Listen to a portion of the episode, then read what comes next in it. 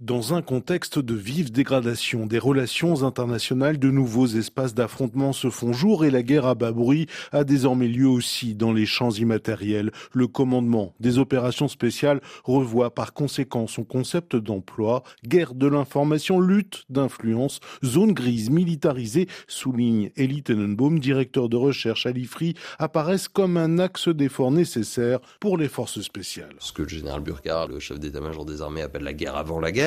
c'est-à-dire les opérations spéciales comme un outil essentiel de guerre hybride, de guerre sous le seuil, avec un niveau de discrétion important, des relais dans le champ euh, informationnel, avec des liens euh, nécessaires euh, avec le commandement de la cyberdéfense, par exemple, dans le cadre de la lutte informatique d'influence, et puis surtout le travail auprès d'acteurs relais de type guérilla, comme on l'a vu pour la première fois en fait en Libye un petit peu au moment de l'intervention auprès des rebelles de l'armée libyenne et puis ensuite en Syrie euh, auprès des rebelles et surtout auprès des Kurdes de Syrie. Ce qui pose évidemment la question de l'interaction entre le commandement des opérations spéciales et les forces d'action clandestines qui existent par ailleurs euh, liées aux services spéciaux et notamment à la DGSE. D'un côté 4000 militaires encadrés par le COS et de l'autre 1000 soldats de l'armée de terre qui ne répondent qu'aux ordres du service action de la DGSE. Des voix s'élèvent pour fusionner les deux, mais le COS a aussi ses fondamentaux très éloignés de l'action clandestine